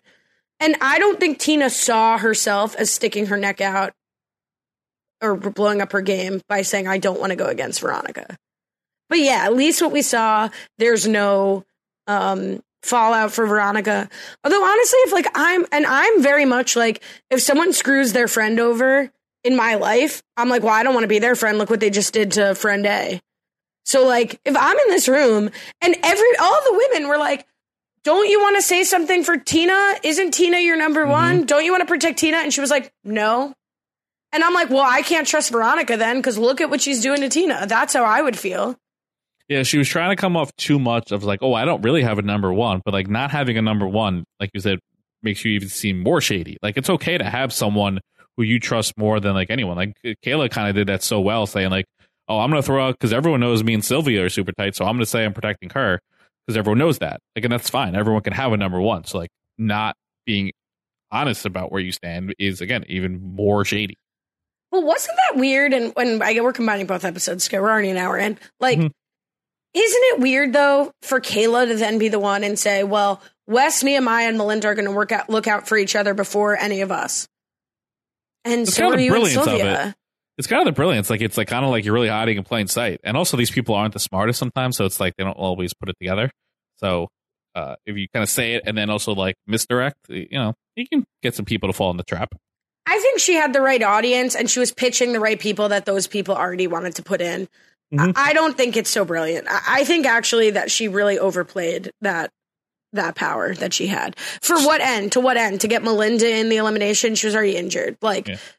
I don't think that was worth showing her cards. It was the classic. Uh, I'm just throwing it out there. I don't know what it means, but I'm just throwing it out there that they're all friends. I love that move. It's a great move. Um. All right. Well, it's going to be Tyler and it's going to be Tina. And I have to say, I really thought both Tyler and Tina were going to lose the way they were gassing them up so hard that they were both going to win. Yeah, I was the edit kind of threw me off a couple different ways. Even in the uh the other episode, the second episode, of the eliminations, I was I've kind of been maybe I'm so gullible with my old age. I don't know, but like the edit's really messing with me. Um, do you think that crawl brawl is a good um play on hall brawl? Is it a good iteration? Not I. All right, can you explain the digging part of it? Because they were digging. My thought process is like they're you're digging in the same spot to get through. What is the incentive to dig? Yes, great question. Wh- Excellent. Why question. not just let the other person dig and then you go out the same hole that they just crawled through? I think there's a world where the hole you dig on your side would be larger, and then you put we see like them dragging on the cage to just like get through the other end.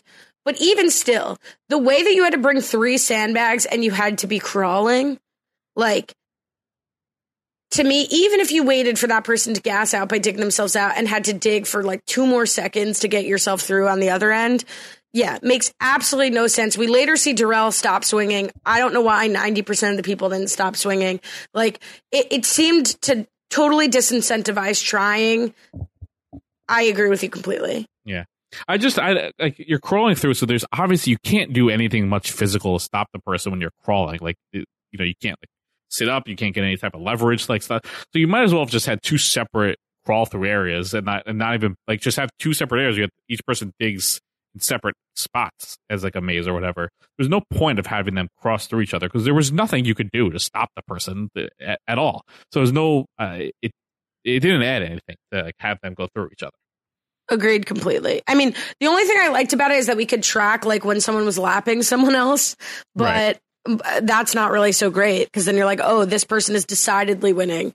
Right. Um, I agree. I also think like when you're doing it three times, like all the more reason that you'll have time to catch up if you let the other person dig the entire thing out. Yeah, it should have just been one. Like it should have just been like a best of three doing it one and like a like a power crawl, basically. Like kind of how Hall Brawl is. It's like just like a power thing, like a quick thing, not a long wrapping around endurance thing. I never like any iteration of hall brawl. I don't like when it's like moving balls back and forth. I don't like when it's multiple pathways. Like hall brawl is good. Uh, You don't need to crawl. Just if you want it to be hall brawl, do hall brawl. If Yeah, you want to crawl, fine. do something else. A crawling elimination is fine, just did not this. This was Right, This was not this. Not this. Um, so Tina wins. I I like that Tina gave Cynthia respect. We didn't really see much of Cyn- Cynthia. Do you think we're seeing No. Cynthia again? Uh, I would say pretty unlikely. Um, but you know, you never know, I guess. But I would say uh, she's she's gonna be a hard spot to crack at the bottom of the likely to return spot when we start doing that. I thought at hundred percent no, except that she had the quote of like, "I'd think about coming back." Because like, why are we putting that in if she has no chance? But I think the editors don't have the power of bringing her back, so it really doesn't matter. But Right. I would say two percent chance. Yep. Cyrus, though, you know, we heard all episode how Cyrus has slimmed down. Um, and he seems to be in the best physical shape to be uh doing this versus Tyler. Tyler definitely, I think, has certain eliminations that would uh, you know, he could beat Cyrus at, maybe, but this I don't think going into it was one of them. No, and yeah, Cyrus. I mean, it seemed like this was a, a blowout. Decidedly, yeah. Cyrus looked great. Um, I would say it's it's more of just like again, I don't know what happened to Tyler. Um, unless Cyrus is really that great at this, which I I don't think. But I, I would say again, it's just another knock on on Tyler, unfortunately. So, uh, do you think Tyler? I already kind of said what I think about Tyler's return prospects, but what do you think? Yeah, I mean, I would say the he almost has less of a chance to return than Cynthia, but the fact that he returned once, I guess, makes him more likely to return again. But uh, I would say, honestly, I would rather give Cynthia another crack than Tyler at this point. Um, do you think Tina has redeemed herself in this elimination, like she says claims to have done? Have done? No, I mean, redeem like redeem for quitting. No, I don't. It's tough to redeem from from from quitting just a season ago. So I mean, I mean, it's not like I've been redeemed. Like she didn't like murder anyone, uh, but you know, She She's in the murdered my spot. hopes and dreams. right? That's that's. I guess she did. So there you go. But yeah, I don't know. She's fine. Um, Okay. yeah, I don't think this goes redeems her, and I don't like that she's like, now I'm redeemed. Like you, I'll tell you when you're redeemed, and surprise, it'll come in the next episode. The appeal process is still in motion. Um, you know what's funny as we enter episode two, um, is how Cyrus and and I'm gonna say Tori and uh, Tina both are like, well, now everyone's gonna leave me alone because I like made them so scared. I'm so good Mhm. at eliminations. Uh, not really how that's gonna work. Most likely. Yeah, no, unlikely. Um, this is totally off topic, but like going back to like way back when we were talking about like how they didn't like set things up from the intros. Were you surprised that we basically got no like we kind of got hints at it, like no talk of the King's Palace? Like a lot of them are back. Obviously, like we got talk of like the Austin Alliance, but Nehemiah and Melinda formed new bonds last season that could be added to that, and like they got no talk of it. Yeah, that's interesting because we do have Melinda saying like, "Oh, I'm worried about Wes putting a target on my back by being close with him." Uh, well, like you were with the biggest targeted group last season. Like, I don't know why we're attributing it all to Wes. We we do see them say like, "Oh, Cyrus, Laterrian, Nehemiah, like these are people I don't want to go against." Um, Right. was it really Tech pounding the drum? I mean, he wrote the song. Is that what we're missing? it's copyrighted, I guess. they, don't really, they can't put it on this one. If we don't have tech, we don't have King's Palace. I mean, yeah, it's interesting with Laterrian going out early. I mean, that's really it, right? The King's Palace was and, and Melinda. So really, all that's left of the original King's Palace, Darrell wasn't it, and Cyrus wasn't in it. Even though we hear Laterrian trying to protect them, Mhm. um, it's just Nehemiah. Yeah, I guess that's why they didn't bring it up because it's like, well, even if they brought it up, it's like it's not going to be a thing this season. So we're not even going to show it in the first two episodes. Um, what do you think about? Here's I want to know, and I think it's too early to make a little chart, but it does kind of seem like Sylvia, Jemmye, Kailah, and Wes are working together when they're having this conversation about who to sabotage. But do you think that's just a marriage of convenience between Wes and them because Sylvia and Wes both have the sabotages, or is there something more here? Well, so definitely Sylvia and Kailah are obviously close. And am I making up that Kailah wasn't Kailah at Wes's like weird reality show thing last year. Was wasn't No she part of that? Sure, maybe. She might have been part of that world. I don't remember. There was like that weird like peak COVID show. I don't know what it, whatever they were doing. Like they were doing. some- I thought she was in that, but uh, cause yeah. Otherwise, I don't know what like Wes's strong kind of connection is. Because even like in the intro, Kailah was like, "Oh yeah, Wes is like a skeevy guy." I don't recall a scene like we have they, a complicated relationship. yeah, I was like, I don't even recall a scene they've ever had between the two of them. I'm sure they have, but like nothing's like standing out to me. Um, but yeah, so I, Wasn't I, Wes a think a part real of the thing. like cheating? Didn't he put like pictures on the bed or something? Was that not Wes? That's probably that sounds about right. Maybe that sounds right. Who did Kailah cheat with again? Ah, was it an Are you the one person? I don't. I don't know. Um, I think it was.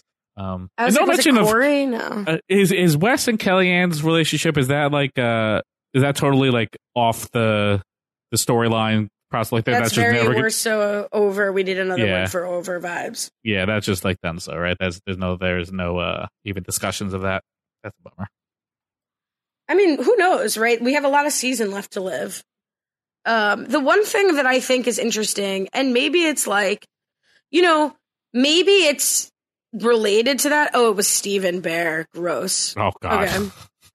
Um, look, maybe that's why Wes comes in and says, like, you know, okay, you're thinking about Kellyanne and Kendal, but this group could stand to pick up another faction, and Kelly and Kendal are just two people. Kellyanne and Kendal are two people, Mhm. and then you know he's such a great strategic player. That's absolutely the correct read. And unfortunately, Sylvia doesn't listen, which sort of confuses me as as far as whether or not they're working with Wes. But that's the right move to make. And maybe that's inspired by Kellyanne and Wes's relationship, or maybe it's not. It's just numbers. But Yeah, I mean, the Kellyanne. This is what Kellyanne and Kendal kind of were in season one, right? They they were a strong duo, but they didn't really have much connection to like gain favor a lot of the time. So uh, it, it is kind of carrying carrying through. And like Sylvia, like it was weird. Sylvia like was receptive, but didn't want to be receptive. She was like, it, again, it was like very wishy washy of her of like being in power but not wanting to kind of make the most of it or use it for her advantage. She was like, like wanted to give it away if she could almost. It, it wasn't like the best of looks for from her. I think ultimately she likes that she can say, I'm going to put the losers in the bottom and I'm going to put the second to most, like, second place person with the sabotage. And, like, look how fair I am. Right. But I think that was a mistake. Yeah, because it's not good. Like that type of move is not going to be like returned to you if the situation warrants it. Where someone could just because Sylvia might not be second to last doesn't mean she's going to be spared. So you might as well do whatever is uh, best for your game. I mean, she does end up sabotaging Kellyanne, which I, it probably is the right move. Um, but uh, No, I'm saying I think it's the wrong move. you think it's the what, what, why would why would it be Because? I think it's the wrong move because I agree with Wes. I think that Kailah and Sylvia and Jemmye, if they pick up Kendal and Kellyanne, they're powerful women in the house. Hmm. I think use it as leverage. It doesn't work as a sabotage, so use it as leverage. Approach them and say, I really want to work with you guys. I don't want to sabotage you. People are telling me to sabotage you. Mm-hmm. I'm not going to do it. Let's work together. And then sabotage Jonna. Be like, Jonna, I love you, girl, but you're the winner. I got to use it on you. LOL. Right. Like, whatever. that is how she would do it. So Make an excuse where nobody can put it back on you. Because Sylvia, you're a top performer, like you were saying before. Like this could come back to you tenfold. So why not use it as leverage? And then not and like yeah, Jonna could say I'm giving it back to you, girl. Fine, but only Jonna could use that. You're not creating a precedent, as Wes said, to give it to a top performer in the challenge. Right. It's not because even even though even if you do or do not create a precedent, people are not going to stick. Like this is like All Star season one. People stuck to things that were done. Like people are going to like sh- shift and do whatever fits their specific narrative. Yeah, of course, but look at the women, right? Like it, these women are not connected to each other. Tina Yeah, and really not. Veronica, they are okay, but then immediately they like undermine that. Kailah and Sylvia are the tightest two in the house. Kendal and Kellyanne are very tight, but like a lot of these people are going to use performance as a reason to do the Sabo. I mean, we see next week Kendal is going to ask if you can use it on a man, which is amazing. But I, I do think that, like, yes, they're going to do what suits their narrative, but don't give them a reason that you don't have to give them. Sure. Say we're going to sabotage the only woman who's won this game. And then maybe everybody else will do that and they Mhm. won't look at you. It's it's, it's Because not that'll suit move. their narrative too. hmm But no one like again, no one looks at Jonna. It's like even though she's walking in with the winners, no one's looking at her like that. Amazingly, again, here we are through through two episodes. She still doesn't have that target. Um, did you think this challenge was going to be trivia? Um, oh, because they were being strapped above water. Yeah, I thought when Jarrell was like, "You bring out your cranes, I'm going to play your game," Mhm. I was like, "Ooh, trivia." Nope. Yeah, I don't think they even did trivia last season. I think trivia might might be dead. I don't know. No, Okay. they've did they did trivia. Okay, maybe When you say last didn't do season, do you mean challenge proper? I, I'm not sure what I meant. I, I'm not sure what I meant. Is a I meant whichever one it's accurate for. That's the one I meant. Classic me talking to men. I'm not sure what I meant. Okay, well, I guess it's a wash then. Yeah, so this one, this was kind of a broken challenge, one that I don't think they fully tested properly, uh, because a lot of people, you see, you're uh, uh, strapped in a, a makeshift chair above water, and you have to swing to like knock out a buoy and swing at the, swim, swim at the shore to solve a puzzle. But a lot of people could not uh, reach the buoy, uh, so they were kind of just swinging up there endlessly. So uh, I feel like it was too far away. I feel like there should have been. I don't like challenges where most people can't do it. So uh, this kind of felt a little flat. That's interesting. I mean, yeah, maybe it should have been adjusted for height and that like Victoria is closer than everybody else to the challenge. But presumably they tried it and like it wasn't that most people couldn't do it. I don't know. Yeah, I, I was I- just to see like Wes like suck that much at something, and to see like I mean, I feel like with like two of the if you like of the two women's seats, like f- like half the group failed uh in each of them. Um, so I yeah, I mean, just like if that many people are failing at something, I don't think it's because these group of people are bad at it. I think they're usually very good at stuff. I think it's just like a design flaw in the challenge. Yeah, that's fair. Um Sorry, I'm just couldn't read my own notes and they're typed for people should know this. Um, you know what this oh, so the sabotage we talked about Kellyanne. Wes sabotages Jordan. He does it in a fun, cheeky way. I mean, what did you think of him using it on Jordan? it was it was a weird setup because like obviously like so we didn't know necessarily that these were two episodes back to back, but most people probably knew and they were watching both episodes back to back. And they start off episode one, like Jordan has to like we talked about apologize for his like bad behavior in the past, and then here he's like I'm gonna set up Jordan because he's like the hero. I was like, wait, what? Like I know it was hero because of like his physical prowess, but it's still weird juxtaposition. Is that the right phrase there to use there? That in one episode you're setting him up as like this guy who needs to like really like redeem himself from his past. Now he's like the hero of the story. It's a little weird. Well, I found that odd. Yeah, juxtaposition was right. Oh, nice. I'm very impressed with myself. I know. I think I said it properly. I think you killed it. Um, remember when TJ used to say you killed it? R.A.P. Yeah, Um, sad. So Jordan wins his heat with the sabotage. Again, not even really worth talking about who finished when. I mean, maybe notable that um Kellyanne ends up really, really, really, really, really sucking. The Mhm. sabotage wouldn't have mattered. How about Jemmye? Like for Jemmye, like her strength should be puzzles, and this was like seemingly a pretty, pretty simple, like six or seven piece puzzle, and she was like really, really uh doing poorly.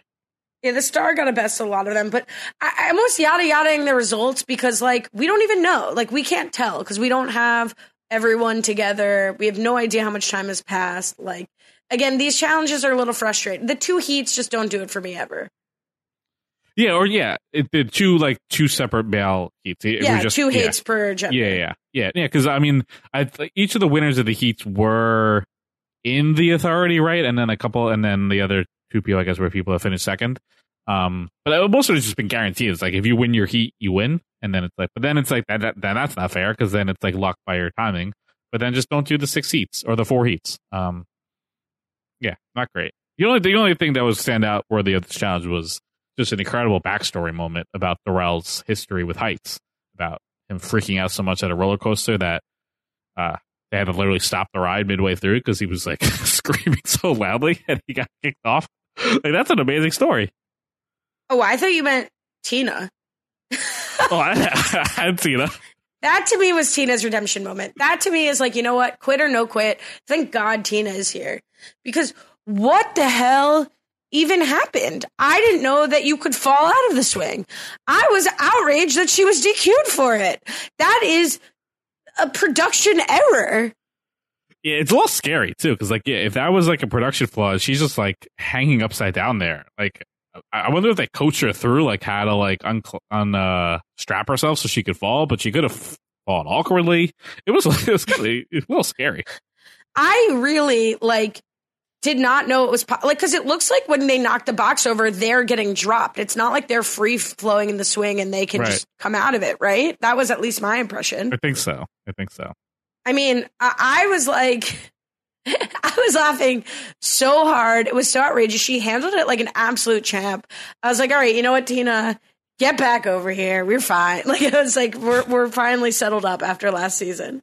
And so tell me, has the office style confessionals during challenges been a thing? Like it just really stood out for me during this episode. Is it, have they been doing this all? Way All-Stars? more straight to direct to camera stuff. Those were, I mean, they, like, they were great. I loved every one of them. it felt very like spring break. Like Right. I see the camera, I'm gonna just say something. I liked it. I, I like. I thought the scripted Veronica and and um.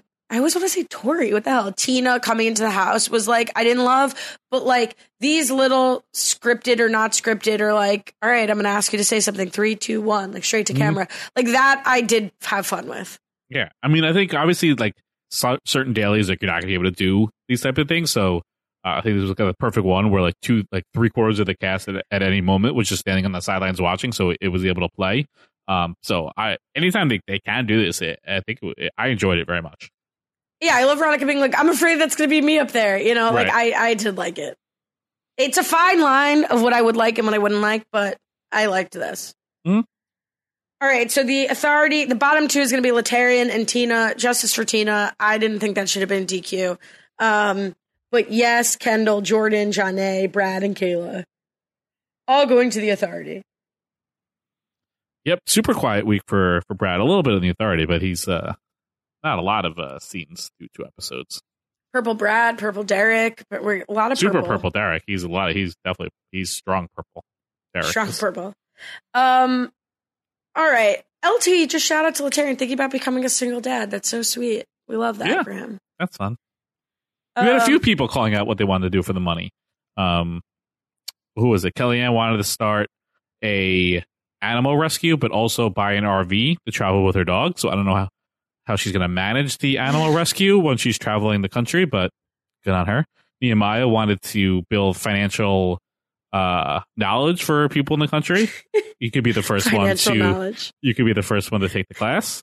Um, and yeah, That's personal. We had a personal conversation before the podcast. You're throwing it in my face. Just like you tried to leverage a personal conversation we had eight years ago, which was not the context of it. For I anyone who thinks because they follow Brian's Twitter that I was a fan of his and reached out to him to be a part of this podcast, has not listened to this podcast for eight seasons. Right, that's very true. That's very true. I know you weren't trying to make it sound Yes. like that. It was just very funny to like. I it was kind of easy to find because uh, honestly, the what I originally was going to find was being like you like the first time I said like I think we should like take this off Twitter DMs and like message, and then I scrolled up a little further and I saw that message. I'm like, oh, this is much funnier. I'm gonna use this. Did you? Was there a thing that's? Well, I guess I could go back. I also have the Yeah, same. yeah, yeah. I was just like, you could text me at like you want also. And did I say no? No, you just didn't answer. I probably texted you, but I like the narrative where I was like, mm, no. Left me unread for eight years. Um, what did you think of Tina's? Well, we, we talked about this. We hated Tina's politicking. Never mind. Yeah, no, not great. Not great. And good for Jenna. I love that Jenna had a little hype squad around here with uh, Jemmye and Caleb. But like, you don't let her talk to you like that. You like, you know, you're a power. You you stand up to her. Here's the thing: like, Janae approached Tina and said, "Who do you want?" So, so the whole narrative of like you're a loser, like Kailah, you're a loser, and you don't get to tell us what you want. Like, th- yes, you do. That Yeah. person doesn't have to listen. And again, Tina's delivery was indefensible, and yet here I am. Like, but she does get to respond to the question the way she seems fit. And so again, like I do think the reaction was more about the way she said it than what she said. But Yeah. the way that Kailah went with it, I was like, that's kind of not the vibe. You know, Kailah was super mean girl. Like you can't like, you who can't you can't sit with us. You don't let me go here. That was, but that you know that was funny. Uh, but yeah, I mean, and even Jonna. starting the conversation, like when you're in that position of power, have that conversation because you don't know whether it's gonna where it's gonna go. Either you can build a relationship with that person um, based off what they say, you gain information, or make them even more of a target. Like Jonna. just is doing the right thing at least, and then setting this stuff up, and then using that information to the best of her best of her game. So let's talk about who the authority chose to save because this was maybe one of the more interesting parts of the episode because it's sort of unclear where everybody stands. So yes saves Jemmye, Right. shocking, and, And Derek. Derek, Yeah. also shocking.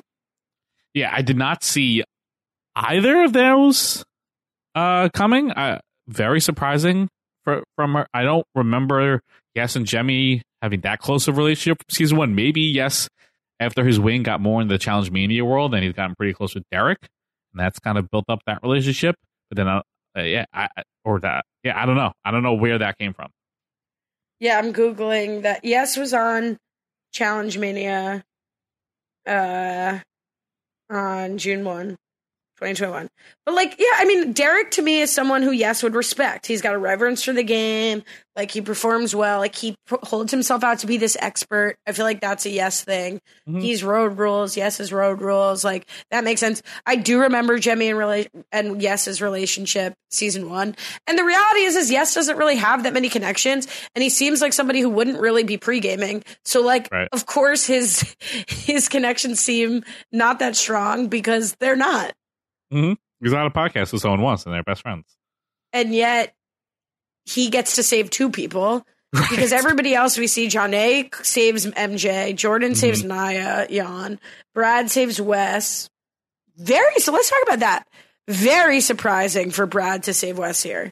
Yeah, I mean, I would have to go through like the archives of like where they've stood in relationships, but I don't think Brad and Wes have been like super close. I mean, obviously there's a lot of history there, but I don't think there's been great history uh, unless like they've maybe off the show now have like built a much stronger friendship. But I don't think they've ever been like that buddy buddy with each other like on the show. I mean, what surprises me more about it is that he doesn't save Nehemiah. I think one of the things I've been waiting Yeah. for is to see how the Brad and Nehemiah friendship has sort of come out after the last season. And to save Wes, maybe he just thought Wes was more at risk than Nehemiah because Laterrian had kind of said, I Right. don't want to go against Nehemiah. Maybe he didn't think Nehemiah would have the votes here. He ends up being right in that Nehemiah doesn't get sent in. Yeah. But it was surprising.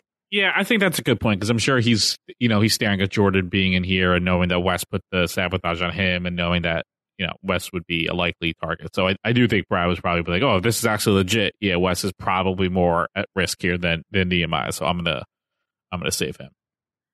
Um, MJ's already saved. I mean, Brad doesn't say Darrell here. Maybe he also thinks there's no way that Darrell's going to have the votes. Kendal hasn't made a save yet. Kendal and Darrell are close, so maybe he throw he he doesn't think Darrell needs it. Maybe that's more surprising almost than that he Mhm. doesn't save Darrell over Nehemiah.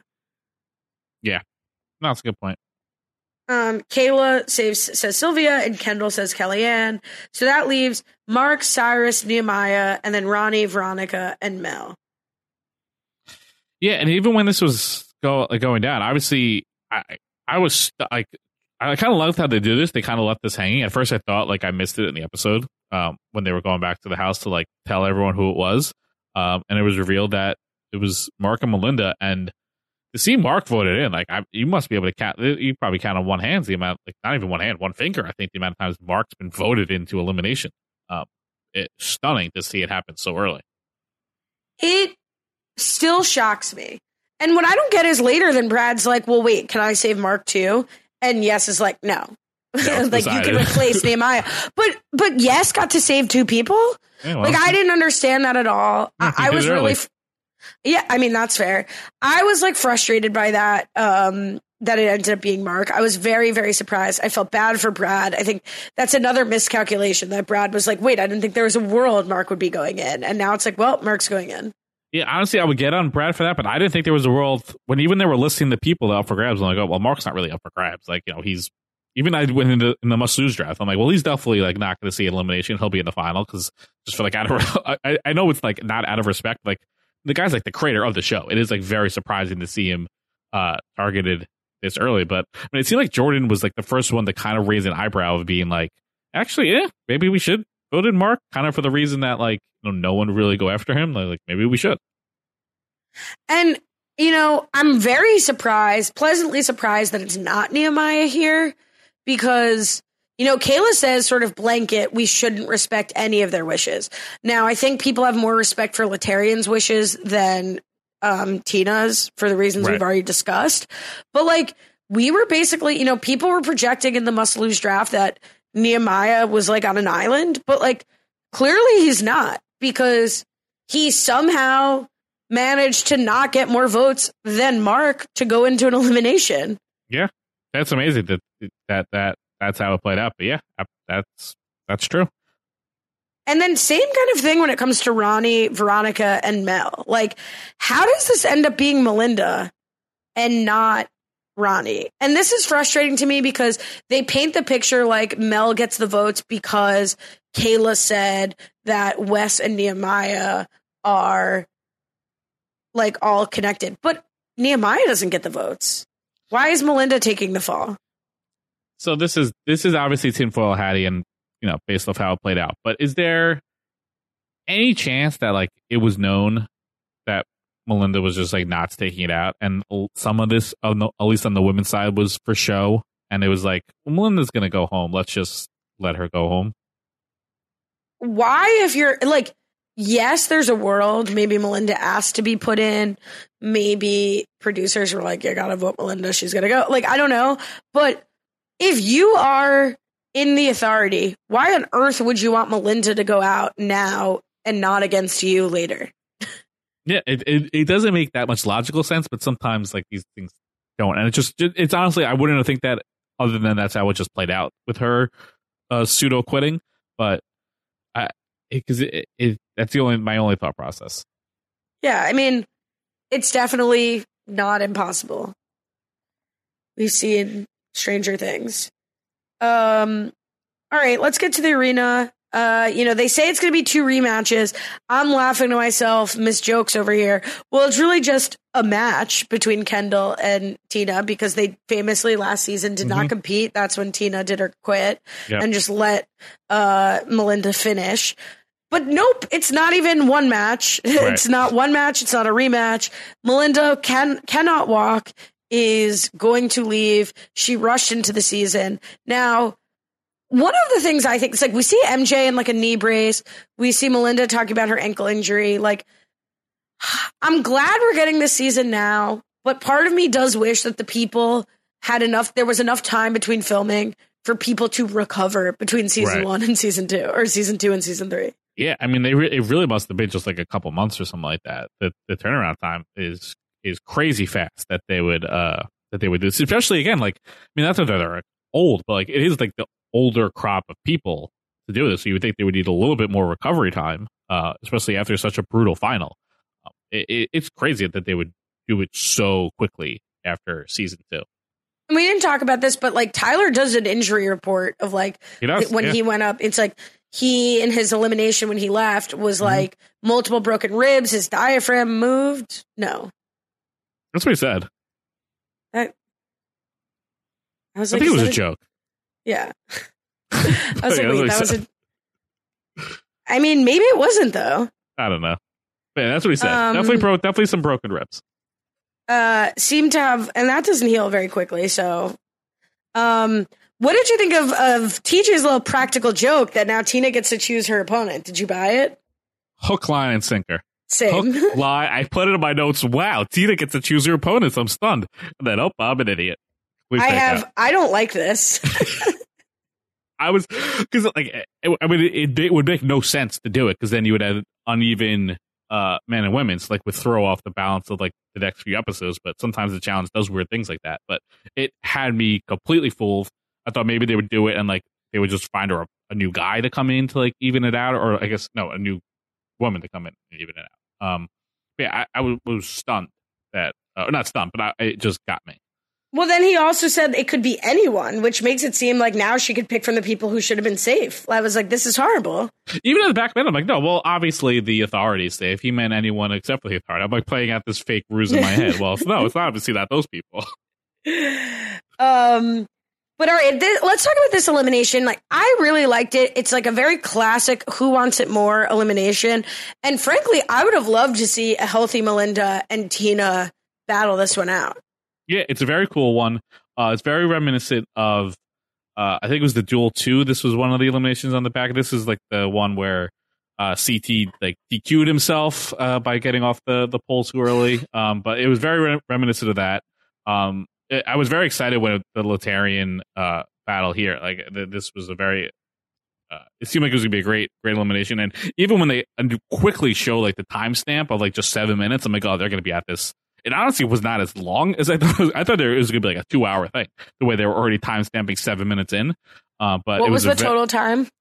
it wasn't even that much long. It was they showed like a twenty minute one, and then it ended soon after that. Uh, but I like if they were timestamping seven minutes, like oh, this is going to be like a three, two or three hour affair.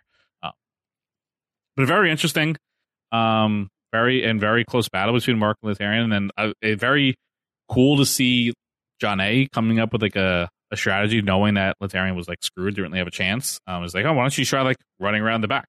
Which seemed like a brilliant move, and I think he almost had it. Mark just happened to get the get the momentum a little bit extra like push the button. Uh, but it was pretty close. It was definitely worth the shot.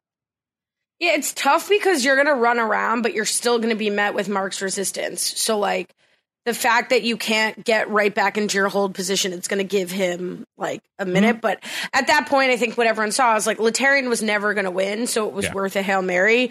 I also wonder, like, did Mark hear that plan because that makes that it a lot easier for him to prepare for it. yeah. They, they, they- so I think now going into any elimination, you need to have like uh like signs, like your third base coach. Like, all right, this means like run around the back. This means do this. Like, you know, the code words to say what you want to, to help the person out. but look, it was it was an incredible battle for both men, and you know we had, we had seen a really touching uh, FaceTime conversation with Mark's mom, who's been battling stage four cancer. I actually spoiled that the elimination was going to be Mark and Laterrian while watching because I quickly was googling to try to see the status of Mark's mom and her Mhm. Instagram, his Instagram and everything. Like that really touched me. Um, I love that Mark was able to get the win here in that situation, and both of them performed incredibly. Uh, really great to watch. Uh, I want to know from you, what do you think about what LT said that no one else could have beaten Mark in that, and nobody else besides Mark could have beaten Laterrian? Do you think that that's true? I don't think it's true, but it's not like that outlandish of a statement because I think do think these are two of like the biggest guys uh, in this house. Um, I, I guess you maybe you would put like Brad or maybe a Nehemiah in this spot, but I think they both have more height than both of them. I think Brad and Nehemiah are both shorter than you might think. Um, I think MJ's Mark, pretty big. and MJ, yeah, probably MJ would be like the closest one, but it's not like too outlandish of a statement that like it's grotesquely wrong. Obviously, any given Sunday, obviously, we don't know, but I, I think it's true. Like, I really don't think anybody in the house wanted this win more than Mark, especially with the like ego hit of like your friends voting you in. You're the godfather. You're getting voted in week two. You cannot go home. And your mom and every like Mark to me was built for this elimination will and strength and body, Mhm. body, mind, and soul. And we've seen Laterrian do incredible shit in eliminations. Yeah. And I, I like, yeah, of course, anybody could have beat anybody, but I really think it would have been very difficult for anybody else to beat have to beat Laterrian besides Mark. It's great to see Mark do eliminations because we don't really see it happen too often. You know, he has obviously done well in like the dailies that he's done, but like you know, you see him in like great physical condition, but obviously that doesn't always translate to like doing well in some of these competitions. But like to see him like put his full force and to do so well, like it is still amazing to see uh, from him. It definitely took us into next week, I think, on a high note. Yeah, I, I agree. Strong, strong two episodes. Not like otherworldly, but it's just it's just such a pleasant viewing experience that it's you know it's so matter of fact. It's like uh, it's amazing for like All Stars one. I don't think eliminated anyone until like the end of episode two. Here we've already lost four people. Like it just boom, boom, boom. Like they got the structure daily, like uh, domination, elimination, knock out a guy and a girl, keep it moving. Like this is just like it's amazing. Just doing the simple things really just makes a show like this so much more of a better viewing experience. We love it. We're pumped. We're ready to come back next week. I'm excited. Yeah, episode three next week. So no no games this week, right? Nothing to keep track of. I mean, just I we don't have the points, but like just like for the the so just like the people who lost. So like Sc- Scally lost Cynthia and Laterrian. Matt lost Melinda, and I lost Tyler. So they're ahead. And I have sure. the best team in the game, baby. Yeah. So I uh, just uh, gut call. They are winning through two weeks, uh, but you know, long way to Oh. go. Almost lost Mark. Did I would incredible if I lost my last round pick in the first uh, first. All right, we're good. we're in 40 minutes into this. Let's I'll get wrap out of it here. up. I'll wrap it up. You can follow me. You can follow me on Twitter at Cohen with a C, Brian with an I underscore, and uh, new girl guy coming out this week. I took a mental health Yadis this week. Uh, not not Akiva's fault, my fault. Um, but hopefully we'll be back next week. Uh, if you're interested, you could catch up on listening to me and Akiva talk about New Girl uh, with an old guy at anchor.fm slash New Girl Old Guy. And we put it out when we feel like it, okay?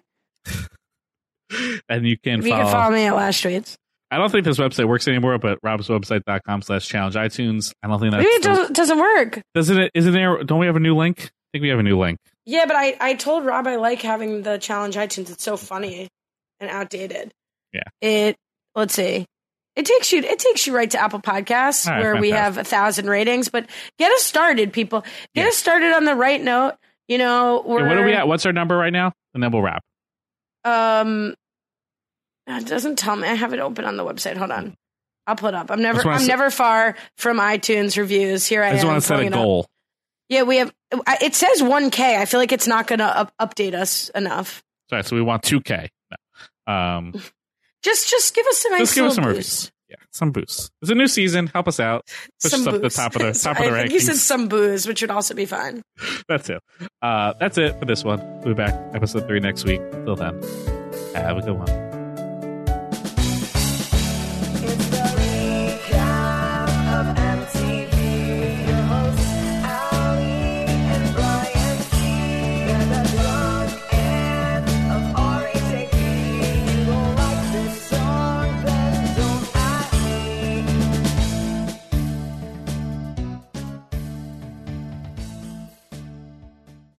With the Lucky Land slots, you can get lucky just about anywhere.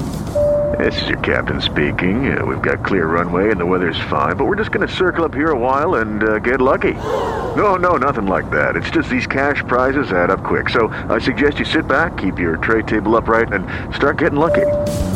Play for free at LuckyLandSlots.com. Are you feeling lucky? No purchase necessary. Void where prohibited by law. 18 plus terms and conditions apply. See website for details. Lucky Land Casino asking people what's the weirdest place you've gotten lucky? Lucky? In line at the deli, I guess? Aha, in my dentist's office. More than once, actually. Do I have to say? Yes, you do. In the car before my kids' PTA meeting. Really? Yes. Excuse me, what's the weirdest place you've gotten lucky? I never win and tell. Well, there you have it. You can get lucky anywhere playing at LuckyLandSlots.com. Play for free right now. Are you feeling lucky? No purchase necessary. Void where prohibited by law. 18 plus. Terms and conditions apply. See website for details. It is Ryan here, and I have a question for you. What do you do when you win? Like, are you a fist pumper? A woohooer, a hand clapper, a high fiver. I kind of like the high five, but if you want to hone in on those winning moves, check out Chumba Casino. At ChumbaCasino.com, choose from hundreds of social casino style games for your chance to redeem serious cash prizes. There are new game releases weekly, plus free daily bonuses. So don't wait. Start having the most fun ever at ChumbaCasino.com. No purchase necessary. Group. Void were prohibited by law. See terms and conditions. 18 plus. Hey guys, it is Ryan. I'm not sure if you know this about me, but I'm a bit of a fun fanatic when I can. I like to work, but I like fun too. It's a thing. And now the truth is out there. I can tell you about my favorite place to have fun. Chumba Casino. They have hundreds of social casino style games to choose from with new games released each week. You can play for free anytime, anywhere. And each day brings a new chance to collect daily bonuses. So join me in the fun. Sign up now at chumbacasino.com. No purchase necessary. Group. Void were prohibited by law. See terms and conditions. 18 plus.